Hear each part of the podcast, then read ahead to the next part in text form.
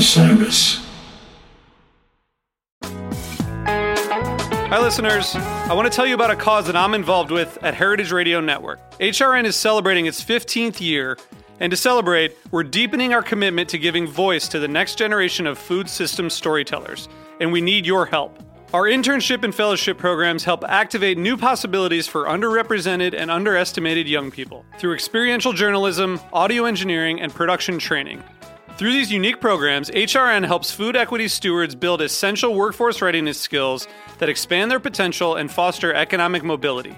Please consider supporting these critical programs. And with a minimum donation, you can be entered to win a dinner for two at an amazing restaurant in one of eight cities and tickets to a concert at a great venue in one of those cities. We have incredible partners across the country who have donated, as they also share our passion for helping to educate the next generation of food system storytellers. Check out heritage radio network dot org slash fifteen to donate and enter to win today.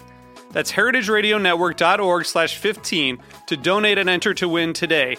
And make sure you donate before March thirty-first. Thank you. Hey everyone, it's Cam Hurt, host of the Best Show Ever podcast, and we have got a second season coming out very soon that I am very excited about. We've got some very cool special guests, including musical acts that we all love, like Karina Reichman, Daniel Donato, Jake Brownstein from Eggy, Rick and Peter from Goose, and many more. Tune in for new episodes dropping on Osiris Media March fifth on the Best Show Ever podcast. Welcome back to We Move Through Stormy Weather, a Phish podcast by Storm Sound and Osiris Media. My name is Ryan Storm, and today I'm joined by Collin O'Brien. Collin started playing drums at an early age, but has been a huge music fan all his life. He moved to Chicago after high school and eventually connected with Neal Francis, who he still plays with today as part of his energetic touring band. Hi, Collin. How are you? Pretty good, Ryan. How you doing? Fantastic. Thank you so much for being on today. Very excited uh, to talk some Phish with you. I know we, we met uh, last month when you guys were playing in Toronto, which was an incredible, incredible show. Uh, and I'm very happy we were able to um, connect over, uh, you know, Phish. And uh, I'm excited to do this episode. Yeah, me too. I've been looking forward to it. It's mm-hmm. it's uh, not as often as I'd want that I get to nerd out about Phish with someone. So awesome. yeah. Awesome. Well, but before we dive into um, today's pick uh, or today's song pick um, and our favorite versions of said pick. Um, tell me a little bit about how you got into your, uh, how you got into Phish, uh, your background with the band and whatnot. Yeah, for sure. Um, I have an older brother. He's four years older than me. And uh, I was always like stealing his C Ds and stuff uh, back in like elementary school. And um, I was actually out, uh, I was at summer camp uh in like mm. third grade. I think I was like nine or something, and uh I was there for like a week, but uh my fam sent my family sent this little like uh this little like care box. package yeah a yeah. little care package yeah and so there was like a nice note, some candy and stuff, but then uh my brother sent Billy Breathes because I had my, I had my Walkman. Mm-hmm. So I was at summer camp in Newaygo, Michigan. Uh, I was like right next to this lake and these woods. It's a beautiful area. And I started listening to Billy Breathes, and it was just like, it was like really profound. It, it was, felt like the right place and time to be hearing it. And uh, all the songs were new. And like, I was just like, what is this? You know, mm-hmm. it, it was, it was really just like, kind of like captivating me. Um, so I listened to like Studio Phish for a while after that. I got like Junta. And then at one point, uh, I remember my brother was like washing his car in, uh, in the driveway, and he was listening to, I think it was, I think it was Live Phish like fourteen or something. Mm-hmm. I could be wrong on that, but he was listening to this live Down with Disease. And like, right when like, you know, the jam starts and Trey's playing that like really like uplifting positive melody, I was just like, whoa, like that's Phish too. And that started my my fandom right there. So it was pretty early on. It was uh you know between like elementary and middle school. I was nice. Just diving in. Yeah nice and when was your first show? My first show was in two thousand nine at uh Deer Creek. I did nice. the two nights at Deer Creek and two nights at Alpine. Mm-hmm. and uh what yeah Oh, it was a blast. I was like, I was with a lot of my high school friends from Michigan and a bunch of my friends that I uh, just met at college. I was like a freshman in college that year. Um, so it was like a cool meeting of groups. And mm. I remember it rained like super hard the first night. Like there was a big storm that came through and I woke up the morning after the next show and like me and my two friends were all on this air mattress, like one big air mattress in, in the tent. And the tent was like, the tent had like, f- like three inches of water in it. So like, oh my God, we were all, we were all sleeping on the air mattress with our feet on top of the cooler. Yeah. So like we could stay dry and it was just like, it was did it so work? Fun. It did. Yeah. Yeah. Yeah. There we were all, we were all dry in the morning, but, uh, it was just like, all right, we're, we're out here. We're, we're doing this. Uh, Round two tonight. And I love it. That, that's awesome. That's yeah. awesome. And so you picked Stash uh, for your song today that we're going to discuss, which is awesome. Uh, this is the second We Move Through Stormy Weather episode with Stash. Uh, if anybody listening would like to hear more about Stash, uh, I talked to uh, Scott Marks about it last year. Um, great episode there. We talked about the Amsterdam Stash and oh, the yeah. Shoreline twenty twenty-one uh, versions, which are both excellent. And also, with this Stash, there's kind of an interesting twist in this episode today because I kind of broke from my normal form. I, I usually pick a, a three point oh or modern era version of the song that we're talking about. Um, but I felt, ba- based on the one that you picked, I felt that there wasn't really, you know, there's obviously a small pool of noteworthy three point oh Stash versions anyway. Um, but I felt that there wasn't one that could really stack up to your pick at all. So I went a different route uh, and I picked a one point oh Stash, which I, I don't, off the top of my head, that might be the first time I've ever done this, um, which is really interesting. Um, but tell me about why you picked Stash today.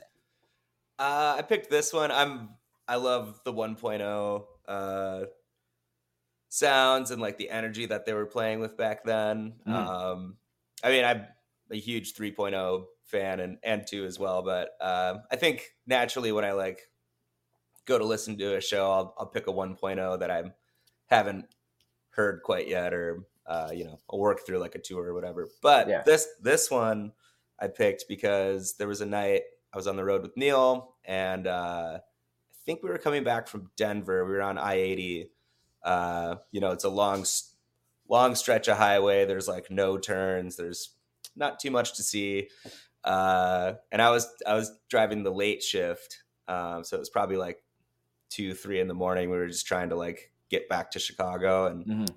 at this point in the drive, like the coffee kind of stops working. You're like really caffeinated and like awake, but like, you know, you're kind of getting like a corpse. Yeah. Yeah. You're like, just you're, like, you're not alive. yeah. Yeah. You're like, you're on, you're on autopilot, so to speak. Mm-hmm. Um, so everyone was sleeping besides Jack, our tour manager. Uh, and I, I was like, all right, there's always a point in the drive where I'm like, I'm going to throw some Phish on. And yeah, some of the members of the band are like, yeah, okay, cool. And some are just like, oh, kind of like roll their eyes or put their headphones on.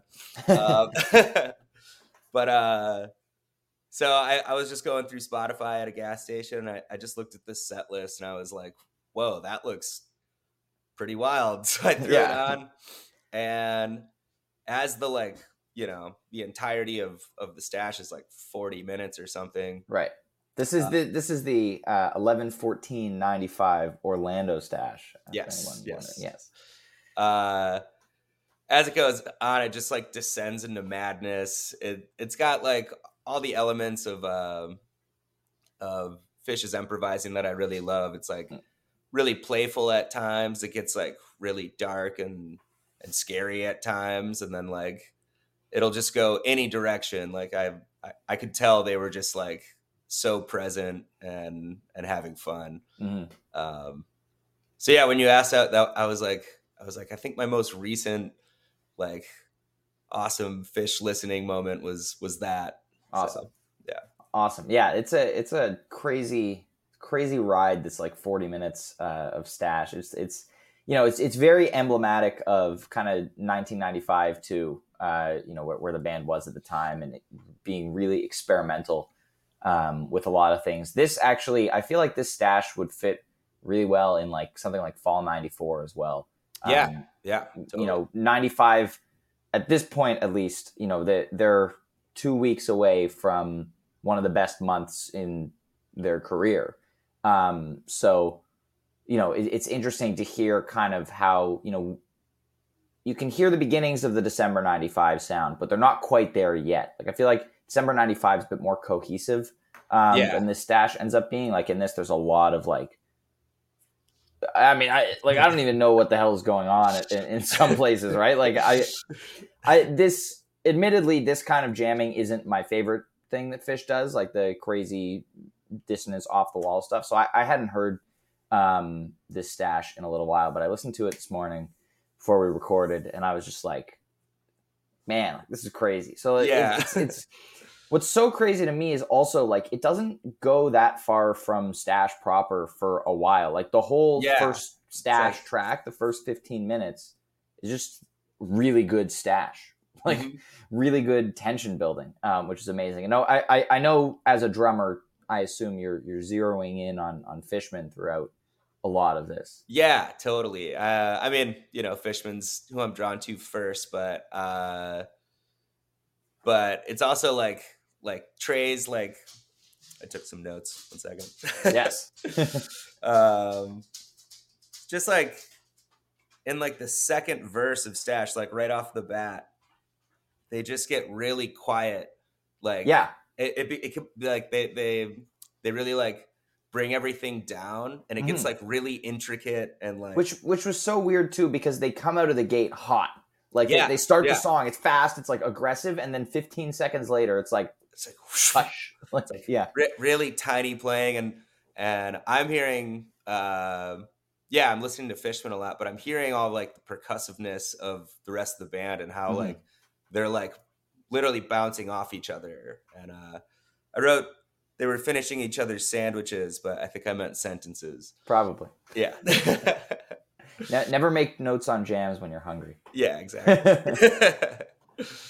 yeah, it's it's so cool. And then and then the way that, you know, they kind of just like like make a hard left turn into Manteca, you know, at, at the fifteen minute mark of this whole thing. Like, you know, suddenly they're, you know, they go from this big Stash peak, um, and then it just kind of like fades out a little bit. It fades out, like Fishman goes to like the a lot of like wood blocks and cowbells, yeah, like not a lot of like snare or toms or cymbals, so it breaks down to that. And then I don't know if Trey had his little percussion rig set up. He did, yeah. Okay, yeah, I think he hops on percussion, mm-hmm. and that like ends up like culminating in like Manteca, yeah. Which, so I, I don't know if like Trey turned to Fishman and was like, do this, because F- Fishman is the first one to make the pivot into the Manteca. And actually, in, in hindsight, there there's video of this Stash on YouTube um, that was released, I think, with this live Phish thing. Uh, it was like the, the single cam soundboard um, of this whole Stash. So I, I'm after we record, I'm going to go and look at that to see if there's like any sort of communication between the two of them before the Manteca um right pivot. or or if it was just like they all felt it, they were just like yeah like let's, let's do it. But it, it's so interesting because Fishman has, you know, was so tightly holding on to that like Stash hi-hat thing, like that uh-huh. constant uh hi-hat. And then at the Manteca, obviously he goes into the Manteca, but then he kind of dips back into Stash at times, like briefly, like around a minute and a half into the Manteca thing he goes back into Stash, yeah, but then he's back into like, you know, hammering the toms and stuff. So th- th- this part of the jam was really the Phish show. Yeah, I feel like I feel like this whole Stash, as you said before, it's like they don't deviate like too far from Stash. It's like Stash is always like this line, but they're like whoop whoop whoop. They're kind of like just dancing like around it, like within it. Right. Uh, I yeah, I think it's like beautiful playing. Um, mm. And then and then they get into like the the weird. Like, I mean, first of all, they're in the Manteca for like, I don't know, eight, nine minutes. And then, or sorry, they're in the Manteca for like five minutes. And then yeah. it kind of disintegrates into this thing where, and then Fishman starts doing the hi-hat again. But it, it could also be like the Bowie intro. Right. Yeah. I mean, they're, they're like. Like in a vacuum. They're like that, droning and like creating like more like soundscape, but Fishman's like keeping the hi-hat going. Mm-hmm. So it's like one of those sort of like launch points where it's like, oh, are they going to like really go into something else or like, yeah. But they just stay, they just like stay there. And that like that, like, yeah, it just kind of like builds into madness. Yeah. And like, like just an, an angry cloud at like the ten minute mark. My, my note was just angry cloud in all yep. caps.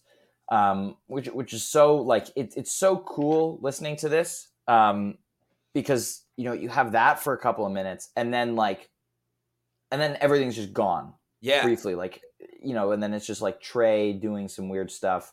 And then I don't know if it's Trey on the percussion kit or or Fishman doing that like like a clock ticking yeah. on like a cowbell. Yep, it's like wood block and cowbell. I think it's just Fishman, but I love that part because you can hear all the people in the front row just like losing it, just like yeah. freaking out. They're like, whoa, like play Reba! Like, ah!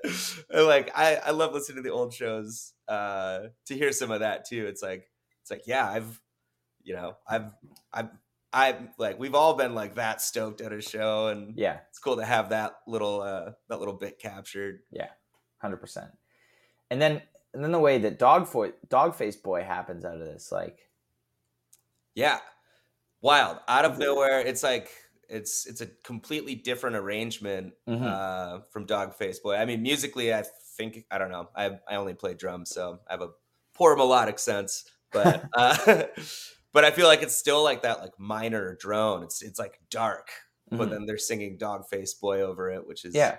And and then there's like also like you know Fishman's doing like these kind of unsettling sounding snare rolls, yeah, yeah like throughout the beginning of it, and then like you know after like two minutes of like just vocals, then like Paige plays some piano briefly, and then it, it, then you get like the real angry cloud. Like the yeah. other one was just like an appetizer. Like then then I have a note around like just after the three minute mark, like rip to anybody tripping at that show. Like yeah, that, exactly. That's the kind of thing where you're like hiding under your seat. Um, yeah. Like, you're like in fear. Yeah. You're like, am I okay? Am I going to no.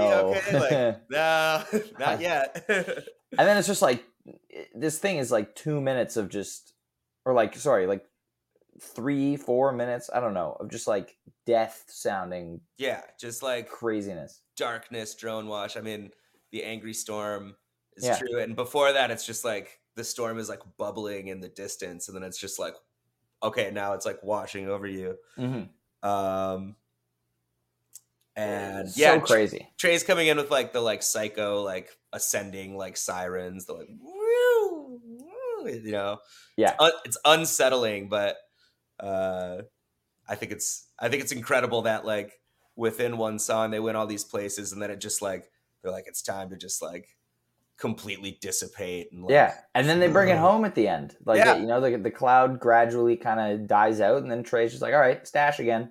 Yeah. What, what's interesting to me is I, I would have expected them, especially in Fall ninety-five, to kind of like you know build Stash up again for another few minutes, like hit a really huge peak, but they just kind of like it just tapers off. It just like they, they go back to Stash, and then they they end it. Like there's not really a big. big ending, which which I found very interesting. Yep. Yeah, totally. I mean, yeah, it just it tapers off. I mean, maybe energetically they were just like, "Whoa, what the what yeah, like the hell it, just happened?" Need a minute. Like, we're just gonna get yeah, through this. Totally. Take a break. And then Strange Design is right after, which I think is just like, as Phish does, you know, they'll they'll bring you through the storm, and then yeah, and then like the clouds will clear. You'll have like a palate cleanser, kind of like come back to earth, right? You know, um, and that's right before I, I think Yems right after that, and that's a insane twenty minute Yem, uh, and they play Immigrant Song in that, so it's like there's still a lot of like, yeah, there's still a lot of like firepower in the set. Yeah, they they needed a breather though. You could tell like that. I mean that that kind of jamming is is probably like nuts to to play. Yeah, it's gotta be crazy. gotta be intense. Yeah, and um, then so my pick uh, yes. that I went with. Um, has some similarities, but it's very different. I went with the Island Tour version, uh, yeah. four two ninety-eight. Um, I've always really liked this one. Um, you know, kind of still has that like really good first, you know, ten to twelve minutes where it's like they're playing Stash. Um, and it could have ended at, after like the first ten to twelve minutes when they hit that huge Stash peak. And that's that, you know, that could be it. But Trey instead like at, at like twelve minutes and forty-five seconds, once they've kind of wrapped up Stash, I, I, I described it as he starts looping and body checks the jam sideways into like an angry space. And that's, you know, Island Tour is still basically Fall ninety-seven Phish. And so yeah. this is the kind of thing that he would do all the time in that era, right? Like he would just be like, all right, like fuck whatever we're doing right now. We're going this way. Yeah. and, and then, you know, more angry stuff, but it's a different kind of angry space than we saw in Fall ninety-five, which is so interesting.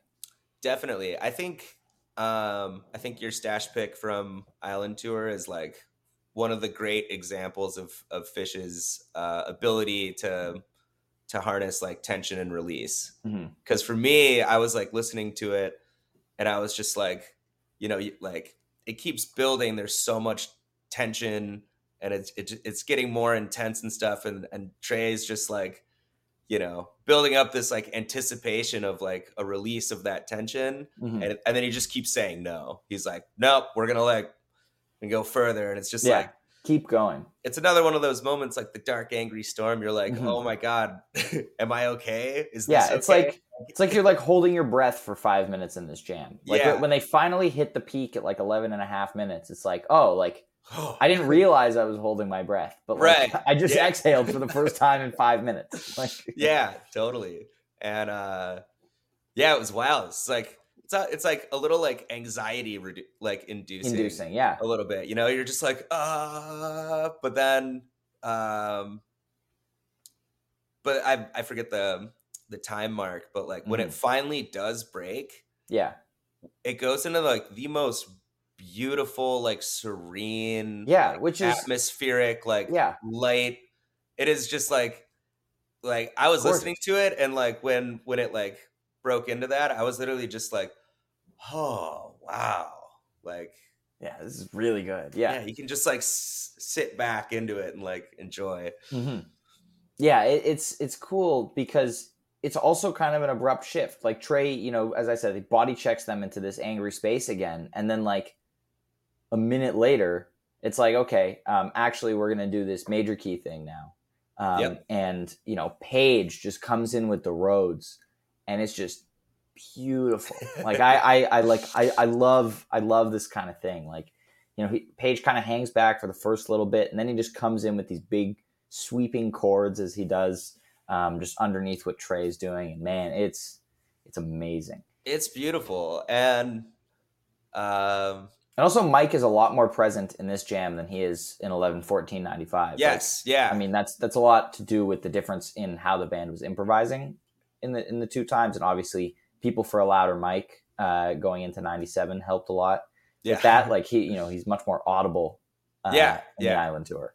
Yeah, he's he's way more um yeah his voice is like coming through more. You can hear his his interplay yeah uh, a lot more in this jam, uh but I feel like when it when it breaks and it gets so beautiful, it's like uh it's it's like you have to go through that crazy, intense, body checked, dark, mm-hmm. anxiety inducing jam to like truly appreciate that, like that, uh, that next beautiful moment that, that they're presenting. And it's just right. like, it's like, you have to, you have to go through that and get to the other side to realize like, whoa, like just the power of it, I guess, you know? Yeah. one hundred percent, one hundred percent. It's, it's so cool. And also a weird Frankie Says quote from Phish in like the last ten seconds of the jam. Like, yeah. And it's not like they go into Frankie Says or anything. Like it's just, it's just there yeah, for no, yeah. for no apparent like, reason. yeah. yeah.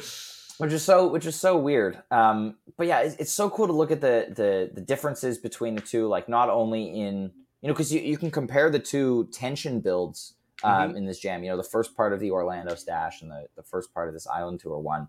Um, and they're kind of similar, but I feel like there's there's a there's more of a patience to the build in the ninety-eight one. You know, like the the Orlando one in the first part hits a peak like three or four times in the first fifteen minutes. Yeah. And in and the Island Tour one, Trey just builds and builds and builds and builds without hitting the peak for like five full minutes without it. And so that, that again, that also speaks to the differences in the jam. You know, Fall ninety-five was all about aggression and like yeah.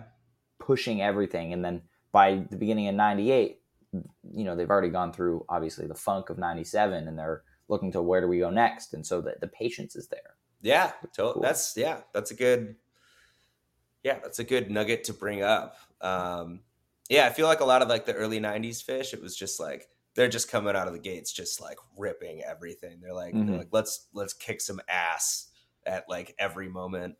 Um, and then ninety-seven, it's like, all right, let's like chill out and just get funky and like and like ride this thing and make it like so danceable. And then, uh, yeah. And then ninety-eight, they're like, okay, now that we have all this in our bag, like, yeah, where do we go next? Yeah. Yeah. What can we do now? And, and that's like, wait, we can create these like serene, like soundscapes. Like, mm-hmm. you know, that's like another like tool in their bag now. Yeah. Well, you, you hear it all over the, like the, the Gorge ninety-eight release that they just put mm-hmm. out. Like so good. Yeah. Like the, the two thousand one from, from that, like the Gumbo and the stuff like where they just get so far out there in space. Yeah. Um, yeah. I, I love Summer ninety-eight. That, yeah. that stuff is amazing.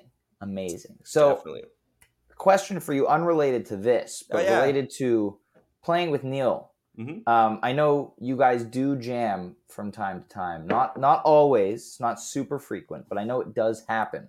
Uh-huh. Um, how do you guys do, like, do you guys decide before the show, like, okay, tonight we're going to jam Prometheus, or is it like a in the moment you're kind of like, ah, fuck it, let's, you know, uh a little bit of both. Mm-hmm. uh kind of depends on kind of depends on like how we're feeling that day, you know, like there's some shows where we might be like a little tired from traveling that day and stuff, and uh you know, we want to play it like a little bit safer just because like, you know, maybe you're at, but then yeah. at the same time, there's some days that we're tired from traveling and, and, like, and we're like, yeah. let's go. Yeah. Yeah.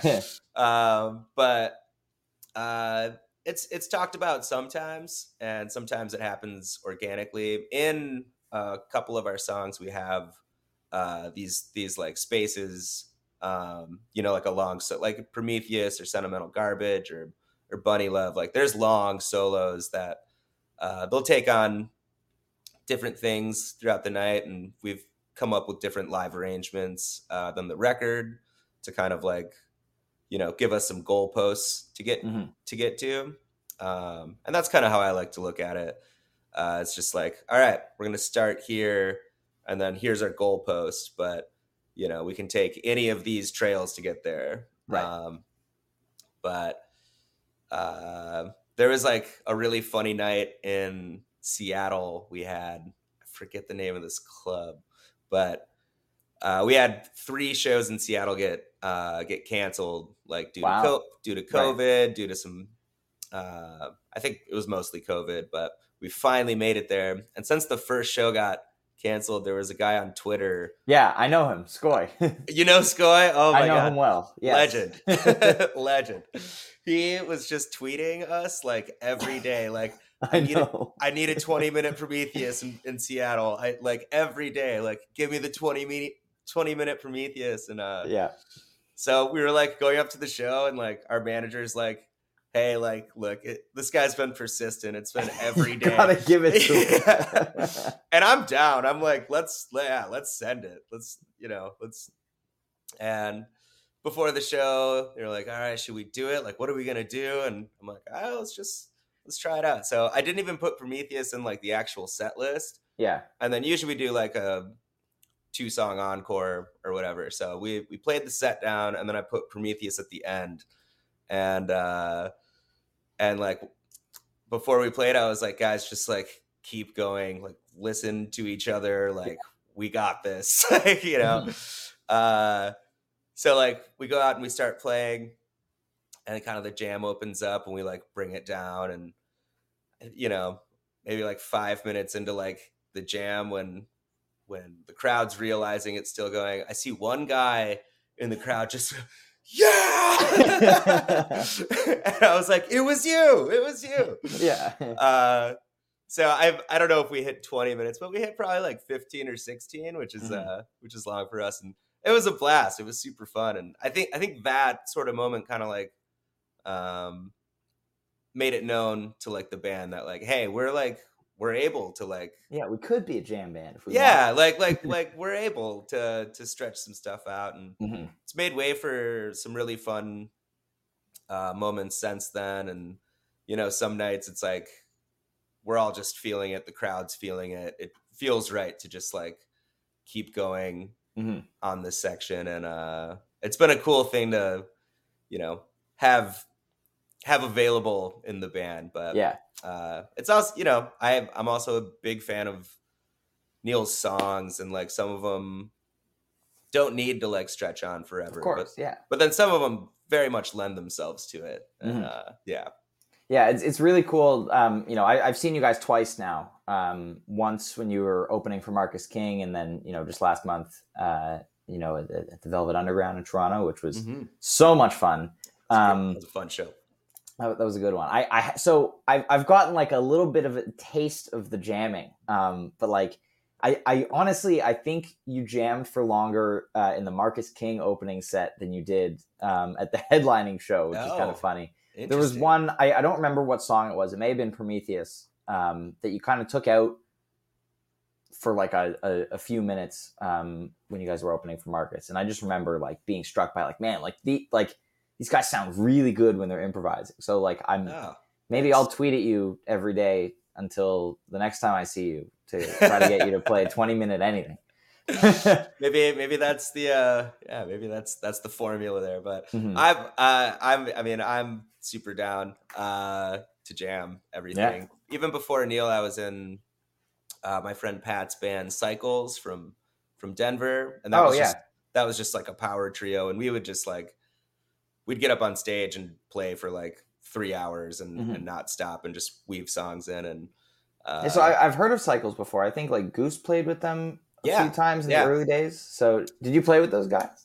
Uh, I played Beanstalk Festival in yeah. t- twenty nineteen that Goose was on. And Goose, like, I think they had a main stage set, but they were doing all like the like in between sets mm-hmm. uh, in like a in like a small tent. So. I, I met them there, like great dudes. And then Cycles was playing in Hartford, Connecticut, I think. Mm-hmm. And uh, Ben Atkin uh, came out to the show because I had just joined the band, and uh, you know, they had they knew Pat and Tucker and had played with Cycles before. But it was really sweet. He came out to the show, and afterwards, like he was like, "Ah, I heard Cycles got a new drummer. Like I like I really wanted to meet you." And That's it. Uh, yeah, yeah. He's just such a nice dude, and we've yeah. kept in touch since. And I'm. I'm just like, I we talked about it at uh, Velvet Underground, mm-hmm. but I am like, like so happy to see Goose just like, just killing it, and mm-hmm. like watching, um, uh, watching like the first Trey sit in like that video, like it just brought tears to my eyes. I was like, that's just like, same here, man. I was same just like, I was like, that is just so sweet, and like what a dream come true, and like, yeah, couldn't mm-hmm. be happier for that. Now guys. you did, you got to play the Salt Shed uh, before they do. So. Oh yeah, so you guys, you guys just uh, like opened up the venue, right? Yeah, we did. Uh, it wasn't like the the first official show, right? But there was like the sort of like opening party for like friends and family, uh, and they asked us to do it with our friend Daniel uh, Villarreal, who's like an amazing uh, drummer from Panama. Mm-hmm. Uh, it was cool. Yeah, it was it was wild being like the first band to play at a venue. Mm-hmm. And I mean, technically, Daniel was the first band. He he Techn- played first. Yeah, the first night. It's you know. Yeah, yeah. We we we were the first bands, but uh, who sound checked first? Oh, we did. Oh, there you go. Yeah, yeah. I guess you're right. Yeah. Um, but it, yeah, it was wild. Like we we were loading in, and uh, they were still like putting like the they were still like putting the emergency exit doors on the room, and there was like forklifts everywhere. We walked in, we were like. Whoa, am I gonna be ready tonight? And yeah, they pulled it off, but uh, super sick venue. Like, like if you get a chance, go see a show there. I think mm. we're gonna be in town for the King Giz run. Oh, um, nice. They're doing three nights there, and it's pretty sweet. I mean, it's mm. this big, it's this big warehouse. Like, it's all like a pitched roof, um, just a gigantic space, and like they they did a wonderful job um, designing and building it. Awesome. Well, they, it, it seems like a cool one. Uh, are you are you there when, when Goose hits it in April, or are you out on tour? I think we're out on tour. I checked. Yeah, it's uh, I know it's tough, but but we are doing um the Days Between Festival and oh in New Orleans uh, with Goose, and I'm I'm super excited for that. Yeah, I'm I'm doing a bunch of West Coast dates like the week before uh, for Goose, and I was like, maybe I just go to New Orleans, hey, like pop on down. Yeah, I, it's it's it's a dream, and we'll see what happens. Um. So yeah, so b- back to the the in- improvising thing. So I'm I'm curious to hear more about, you know, you guys and the other guys um, in in Neal's band. Like I know, at least when, you know when I spoke to you guys last month, like you're the only one with a real heavy jam background um, out of the four of you, right? Actually, so oh.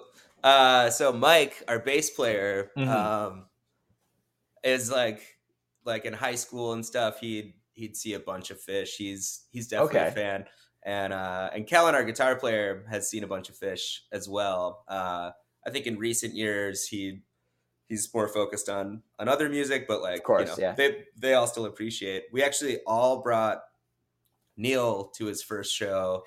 It was like it was a it was a great uh, collective effort from our managers and business manager. I love it, and like and our friends, but. Uh, Yeah, we had a we had a day off um, up on the East Coast, and we we we we all went to like the first night at Jones Beach, mm-hmm. uh, which was a blast. We had so much Great fun. Show. It was it was like awesome for Neal to be in that environment and like see it because uh, we, we have a lot of fan uh, fans of Phish who come out to our shows. Mm-hmm. So I think it it gave him like a more well rounded. Um, view of did, like did they did they play you guys for pre-show music at that one? They actually didn't. They they played us uh night two, and oh. we, we were gigging in like Washington D C that night, but uh but no I, I feel so grateful, and we we all feel so grateful that like um we've been on their like pre-show, set break, post-show playlist, and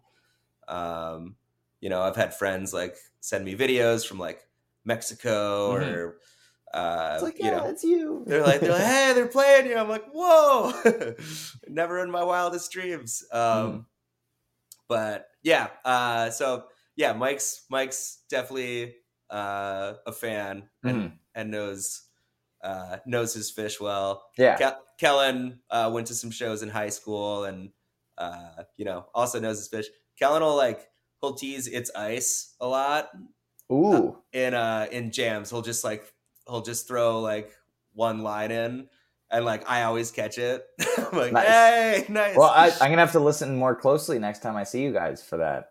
Yeah, yeah. It's like my be... it's like my favorite thing, like picking up on teases. Yeah, there might be a little nugget in there for you. Yeah, um, I I saw um like the there's this really good Phish cover band in Toronto, um and I saw their keyboardist play with his like jazz trio last week. And the whole time, like, he knew I was there. And the whole time he was throwing Phish teases into nice. All the songs. Like, nice. It's, it's always it's always fun to do that. Yeah, it's um, super fun. So I was going to ask, when, when you guys are improvising, because I, I guess three of you do come from a, a you have a jammy background. Um, but Neal obviously doesn't as much.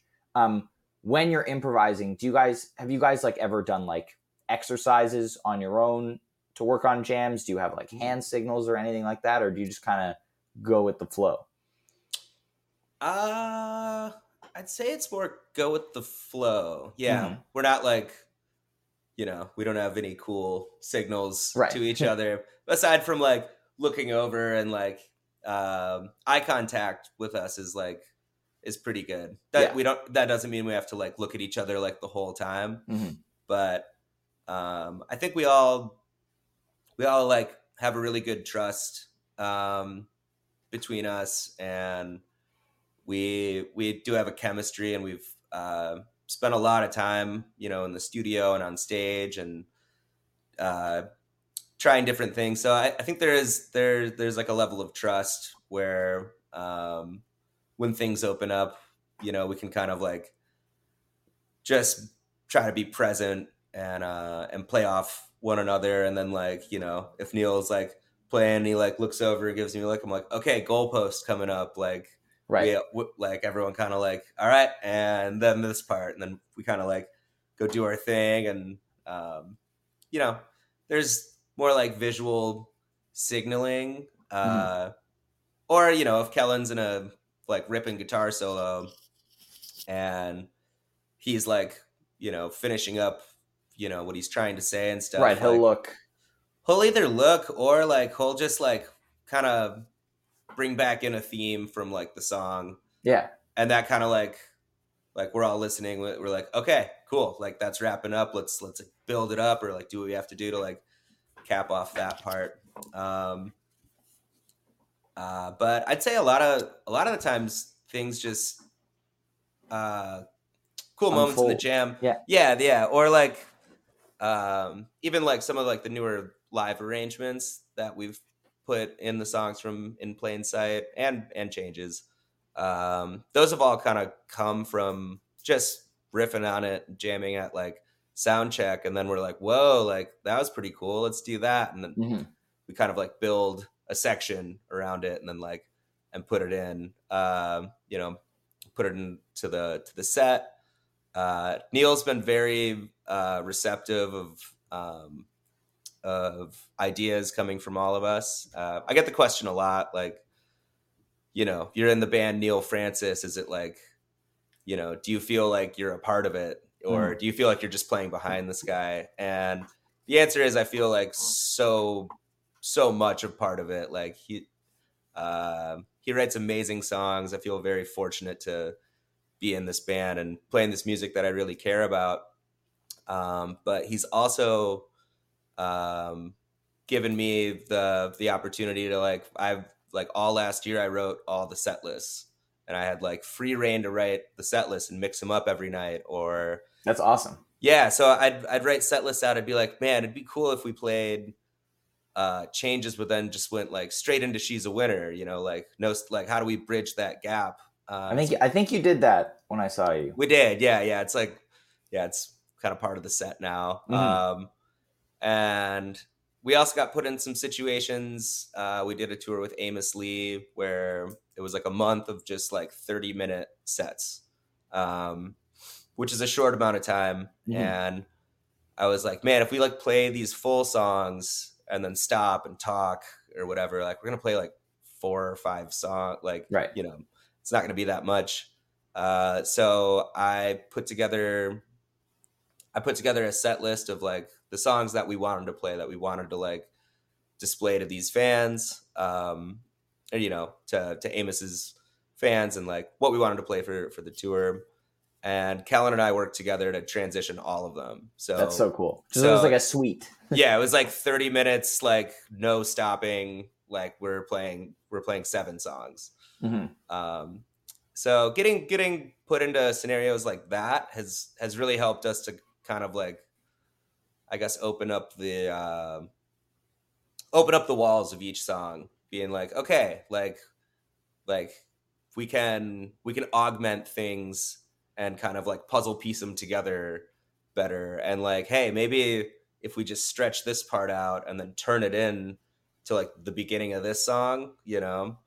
Uh, and those are all elements of, of improvising that have always been very interesting to me. Um, especially with Phish, like their ability to just weave, you know, in and out of songs. It mm-hmm. keeps the, it's exciting for the crowd. It's really fun for the band. Like, um, yeah. Well, yeah, and you hear that tying it back to the Stash.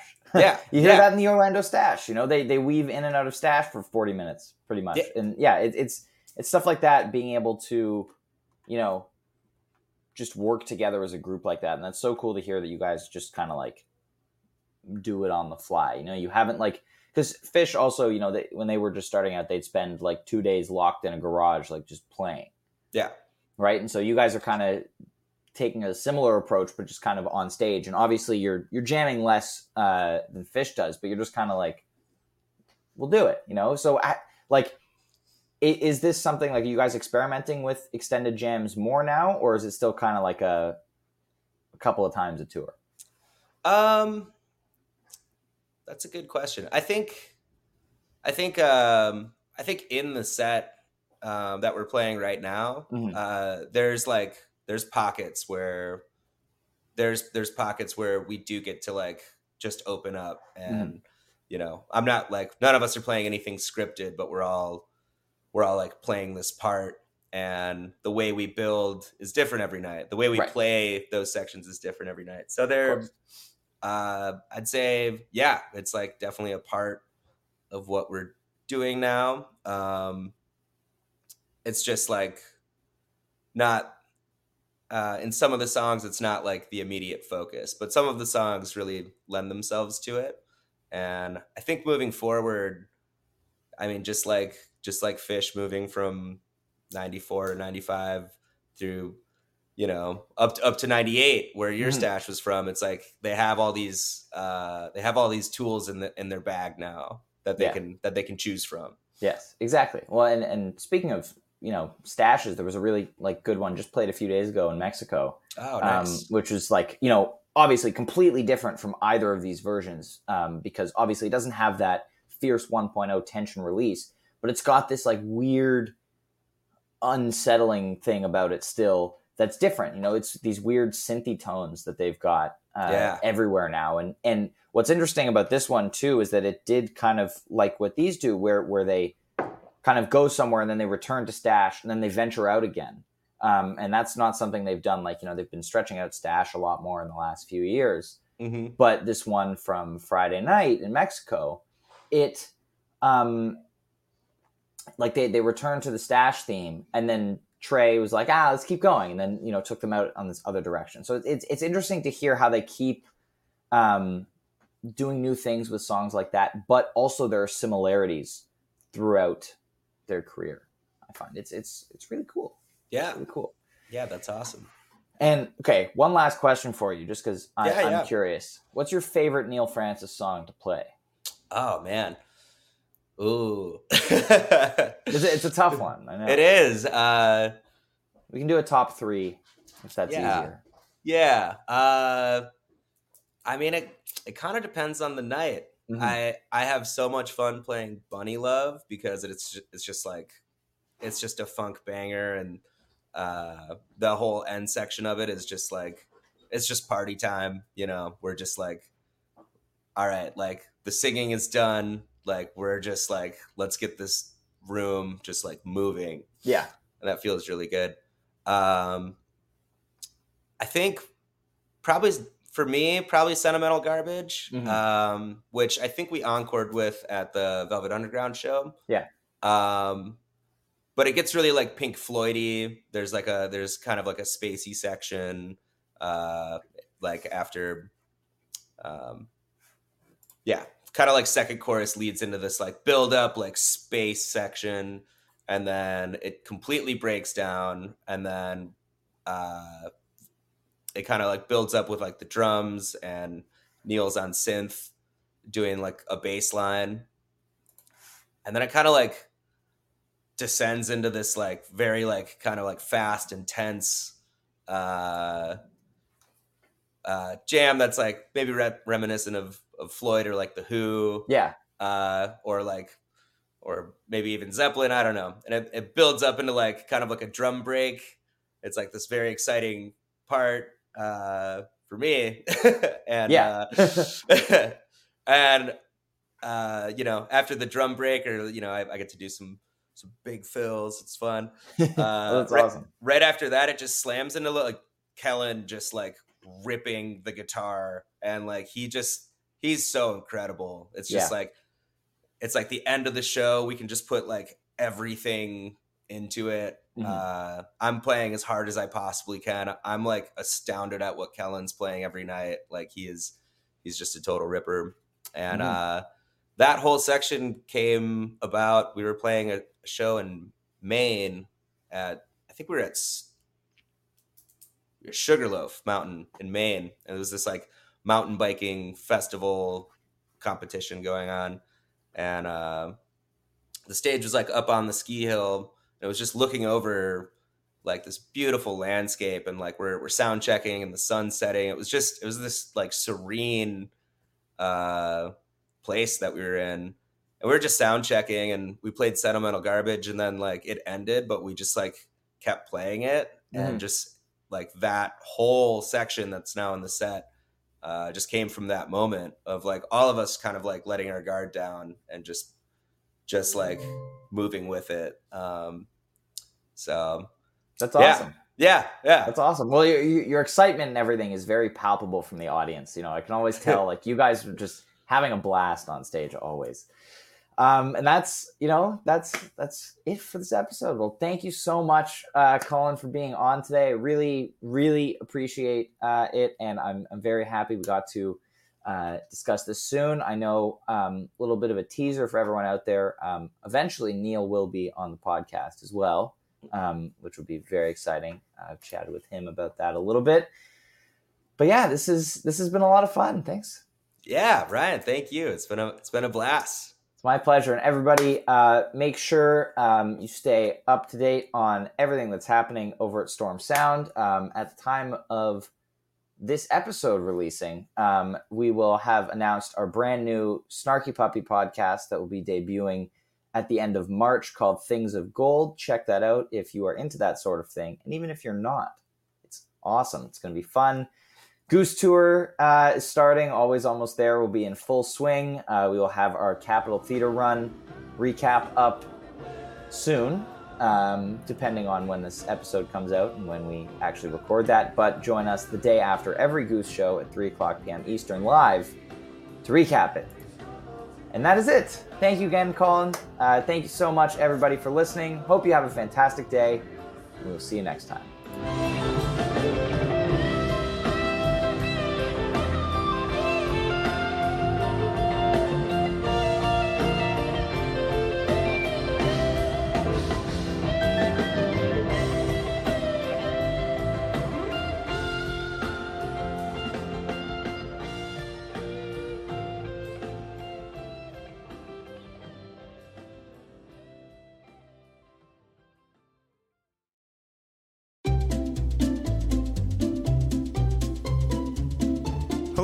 Welcome to Novel Conversations, a podcast about the world's greatest stories. I'm your host, Frank Lavallo, and for each episode of Novel Conversations, I talk to two readers about one book, and together we summarize the story for you. We introduce you to the characters, we tell you what happens to them, and we read from the book along the way. So if you love hearing a good story, you're in the right place. Our ninth season is coming this fall. Tune in to hear from some of the all-time great authors, Charles Dickens, Jules Verne, F. Scott Fitzgerald, and more. Subscribe to Novel Conversations wherever you listen to podcasts.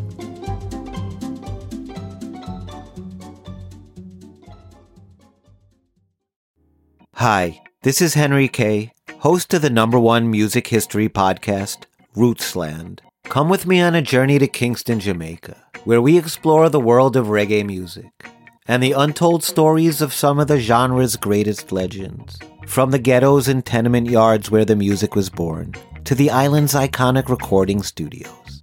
We are so excited to team up with Osiris Media, the leading storyteller in music, because as you'll hear, sometimes the story is the best song.